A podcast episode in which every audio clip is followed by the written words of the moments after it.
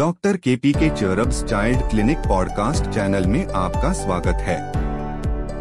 आज हम बच्चों में मेसेंटेरिक लिम्फैडेनोपैथी के बारे में चर्चा करेंगे।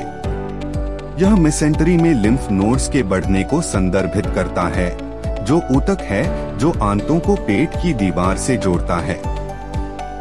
इस बातचीत के दौरान हम बच्चों में मेसेंटेरिक लिम्फैडेनोपैथी के कारणों, प्रस्तुति और प्रबंधन का पता लगाएंगे। बच्चों में मेसेंटेरिक लिम्फैडेनोपैथी विभिन्न कारकों के कारण हो सकती है। मेसेंटेरिक लिम्फैडेनोपैथी का सबसे आम कारण एक संक्रमण है, जैसे वायरल गैस्ट्रोएंटेराइटिस, बैक्टीरियल एंटराइटिस या तपेदिक, क्रोहन रोग या अल्सरेटिव कोलाइटिस जैसी स्थितियां मेसेंटेरिक लिम्फ नोड इजाफा का कारण बन सकती है। संक्रामक mononucleosis, cytomegalovirus, C M V संक्रमण या एच आई वी सहित कुछ प्रणालीगत संक्रमण मेसेंटेरिक लिम्फैडेनोपैथी का कारण बन सकते हैं। कुछ मामलों में systemic lupus erythematosus, S L E या कावासा की रोग जैसी ऑटोइम्यून स्थितियां मेसेंटेरिक लिम्फ नोड इजाफा का कारण बन सकती हैं।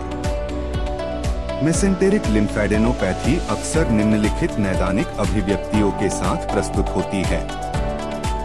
बच्चों को पेट दर्द का अनुभव हो सकता है, जो आमतौर पर फैला हुआ और रुक-रुक कर होता है। हिलने-डुलने या स्पर्श करने पर दर्द बढ़ सकता है।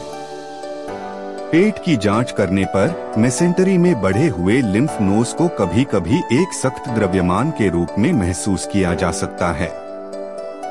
बच्चों में दस्त, उल्टी या भूख न लगना जैसे लक्षण दिखाई दे सकते हैं। अंतर्निहित कारण के आधार पर बच्चों में बुखार, थकान, वजन कम होना या अन्य प्रणालीगत लक्षण हो सकते हैं। बच्चों में मेसेंटेरिक लिम्फैडेनोपैथी के प्रबंधन में निम्नलिखित दृष्टिकोण शामिल हैं: चिकित्सीय इतिहास, शारीरिक परीक्षण और उचित जांच सहित गहन मूल्यांकन के माध्यम से मेसेंटेरिक लिम्फैडेनोपैथी के अंतर्निहित कारण को निर्धारित करना आवश्यक है।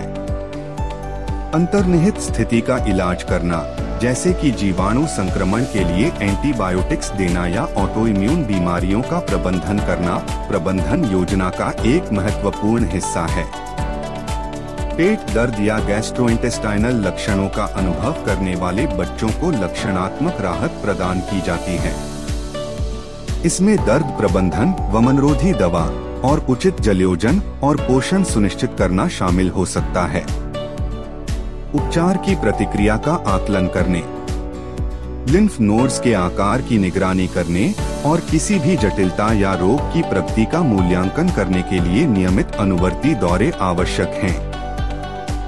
दुर्लभ मामलों में जहां लगातार या चिंताजनक लिम्फ नोड द्रव्यमान होता है, एक निश्चित निदान प्राप्त करने या लक्षणों को कम करने के लिए बायोप्सी या सर्जिकल हटाने पर विचार किया जा सकता है।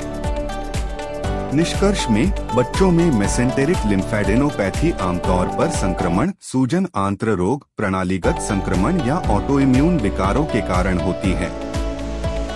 यह पेट में दर्द, स्पर्शनीय द्रव्यमान और गैस्ट्रोइंटेस्टाइनल लक्षणों के साथ प्रकट होता है। सटीक निदान, अंतर्निहित कारण का उपचार और सहायक देखभाल इस स्थिति को प्रबंधित करने की कुंजी है। सर्जिकल हस्तक्षेप की शायद ही कभी आवश्यकता पड़ती है। प्रतिक्रिया का आकलन करने और किसी भी जटिलता का पता लगाने के लिए नियमित अनुवर्ती और निगरानी आवश्यक है। आपके ध्यान देने के लिए धन्यवाद।